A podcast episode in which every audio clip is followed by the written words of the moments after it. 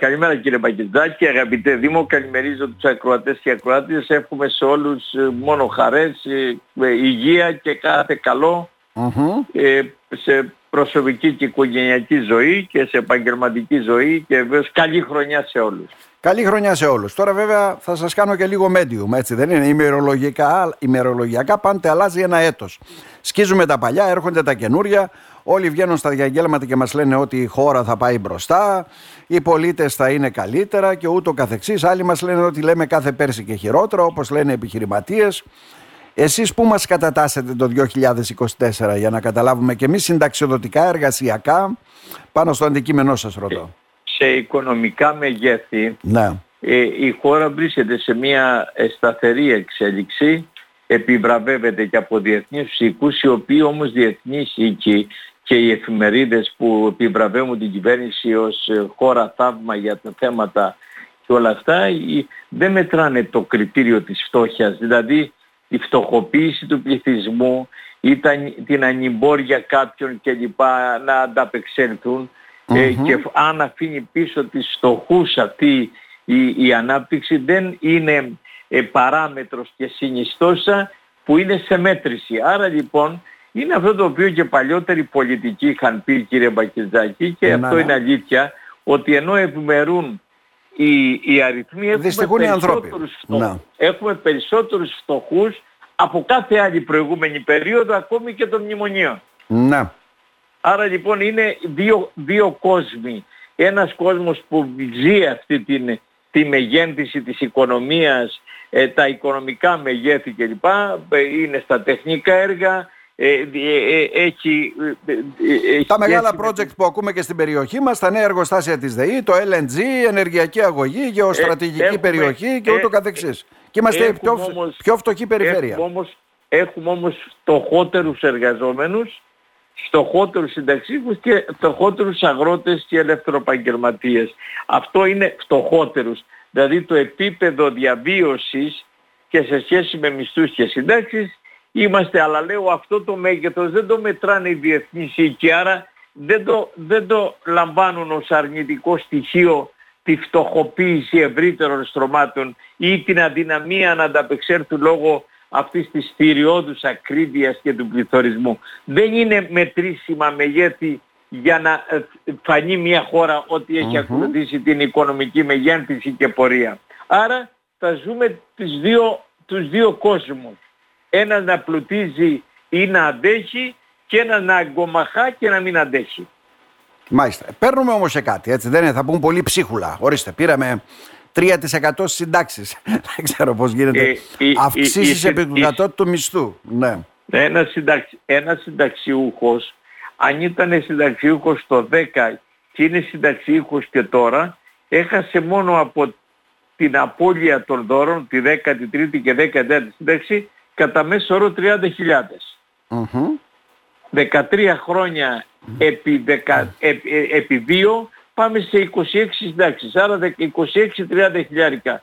Αν είναι και σύνταξη πάνω από 1000 ευρώ και είχε και επικουρική, έχασε 40 χιλιάρικα το 10 με το 23. Και τώρα πήρε 7,5% mm προηγούμενα και ένα 3%. Πήρε δηλαδή ένα 10% της σύνταξης. Έχασε 40 χιλιάρικα και εξέπραξε 600 έως 1000 ευρώ. Θυμίζει λίγο το παραμύθι με τον Αστρατήν Χότζα βέβαια, αλλά εντάξει ας τα αφήσουμε αυτό. Άρα ε, σας το είπα ναι. τόσο διότι οι πολιτικοί το αποφεύγουν. Δηλαδή σας είπα συνταξιούχο με χιλιάρικη σύνταξη έχασε 26 χιλιάρικα μόνο από τα δώρα.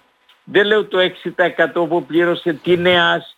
Δηλαδή φτάνουμε κατά μέσο όρο με μια μελέτη που έχουμε κάνει 50 χιλιάρικα ο μέσος συνταξιούχος έχει χάσει το 10 με 23 και πήρε 7,75 επί της σύνταξης και 3% επί της σύνταξης, δηλαδή πήρε ένα 10% μεικτό, πήρε ένα 5,5% στο χιλιάδε, πήρε 500 ευρώ αύξηση και έχασε 50.000 ευρώ. Τώρα, ε, αυτά είναι βέβαια πιο γενικά. Θα πάμε τώρα... Και, είναι, και, και, και λέει είμαι καλοδεχούμενο, εμείς δεν το απορρίπτουμε. Αλλά ναι. κάποιοι που λένε οι συνταξιούχοι και λοιπά, τι να πληρώσουν οι συνταξιούχοι με αυτό; Ναι, είναι ένα ερώτημα. Ε, ξέρετε, πολλές φορές μπαίνει και αυτή η σύγκριση τώρα για να καταλάβετε. Λέμε πολλές φορές εκπορεύονται όλα την Ευρωπαϊκή Ένωση, οι αλλαγές, οι νομοθεσίες, τα εργασιακά και όλα αυτά. Τώρα πώς γίνεται αυτοί να πληρώνονται ακριβότερα ή λιγότερα; Η αντινομία είναι, άκουγα για τον κύριο Υπουργό ναι. Εργασίας. Είχα προηγηθεί εγώ στο συνάδελφό σας, τον Αντένα, τον κύριο Παδάκη. Ναι. Η αντινομία του είπα τον Παπαδάκη να καταργηθεί η εισφορά αλληλεγγύη συνταξίων που αγκομαχάνε οι συνταξίουχοι από το 10. Ε, λέει θα την αλλάξω αλλά το, το δημοσιονομικό ισοδύναμο είναι ουδέτερο. Δηλαδή θα εισπράττω τα ίδια, αλλά θα ανασχεδιάσω την εισφορά αλληλεγγύης συνταξίχων. Αν το 23, αν το 23 που φύγαμε από το μνημόνιο από το 18, έτσι μας λένε οι κυβερνήτες μας, αν το 23 εφαρμόζουμε το μνημόνιο του 12, τότε δεν, δεν υπάρχει μέλλον για αυτή τη χώρα. Όταν δηλαδή λέει ότι για να την καταργήσω θέλω δημοσιονομικό ισοδύναμο το 23 που βγήκαμε από τα μνημόνια κατά αυτούς, κατά τις αναλύσεις τις δικές μου και στο βιβλίο μου τώρα που εκδίδω στις αρχές Γενάρη, το 21ο μου βιβλίο, Αγορά Εργασίας και Συντάξεις, δεν βγήκαμε από τα μνημόνια, mm-hmm. αλλά εν κατά τη δική τους λογική, για να καταργηθεί ένας φόρος του 10 που ακόμα ισχύει το 23, πρέπει να βρεθεί δημοσιονομικό ισοδύναμο. Τότε πάει αυτή η χώρα. Μάλιστα. Και πάει την ημέρα που έφυγε ναι. και ο Βακελάρης του ελληνικού λαού, ας είναι τεθνεός, αυτή, είναι αυτή τη σύγκριση ναι. ήθελα να σας κάνω. Ήταν ο Μακελάρης του ελληνικού λαού και ήταν και ο Ζακ Ντελόρ με τα πακέτα Ντελόρ. Έτσι, δεν είναι οι δυο όψεις, ναι, ε, ε, το ε, ίδιο νόμισμα της Ευρωπαϊκής Ένωσης. Κάποιες, ναι. Βγήκανε κάποιοι συναδελφοί σας και κάποιοι ανόητοι επιστήμονες και είπαν ο ένας έδινε και ο άλλος έπαιρνε ή έκανε δημοσιονομική ισορροπία. Ο άλλος συνέβαλε στην ανάπτυξη του Ευρωπαϊκού Νότου ο Αίμισος Δελόρ. Ναι. Και δεν ήταν μακελάρης και, και, και, και, και ε, ε, ε, ε αυτός που θυσίασε την ανάπτυξη του Ευρωπαϊκού Νότου για να πουλάει τις Mercedes και τα BMW και, και να καταργεί την ισόβια σύνταξη της πολύτεκνης αγρότησα στην Κομωτινή και στην ξαντη και στη Θράκη μας 100 ευρώ το μήνα άρα λοιπόν δεν είναι το ίδιο Ντελόρ Σόιμπλε ο ένας μακέλεψε τον ελληνικό λαό και για να ορθοποδήσει θα περάσουν 50 χρόνια. Ναι, δυστυχώς. Ο άλλος έδωσε επειδή τότε η Ευρώπη είπε να αναπτυχθούν οι χώρες που πρωτομπηκανε και πρέπει να πάρουν μία ανάσα. Δεν είναι συγκρίσιμα μεγέθη διότι κάποιοι της συναδελφοί σας και ανόητοι διεθνολόγοι σήμερα το ισομερίσανε και είπαν ναι τα έδινε σπαταλούς ο ένας. Τι σπαταλούς ο ένας. Αυτή ήταν η Ευρώπη τότε με την κοινωνική παρουσία της να στηρίξει τους στοχους Τώρα η Ευρώπη είναι εντελώς διαφορετική. Σύμφωνο και τη μεζούρα. Τι μεζούρα, ποια μεζούρα κύριε Μπακυρδάκη. Χωρίς αλληλεγγύη, χωρίς τίποτα, χωρίς... Χωρίς αλληλεγγύη. Ναι. Άρα αφιδατώσαμε την Ευρώπη από την κοινωνικότητά της και λέμε τώρα δημοσιονομική παρουσία και να επανέλθουμε λέει στο δημοσιονομικό σύμβολο σταθερότητας διότι μοιράσαμε χρήματα στον κορονοϊό και στα μνημόνια. Έτσι δεν μας λένε; Ναι, ναι. Μάλιστα. Λοιπόν, Τώρα. Υπ' αυτή την έννοια δεν...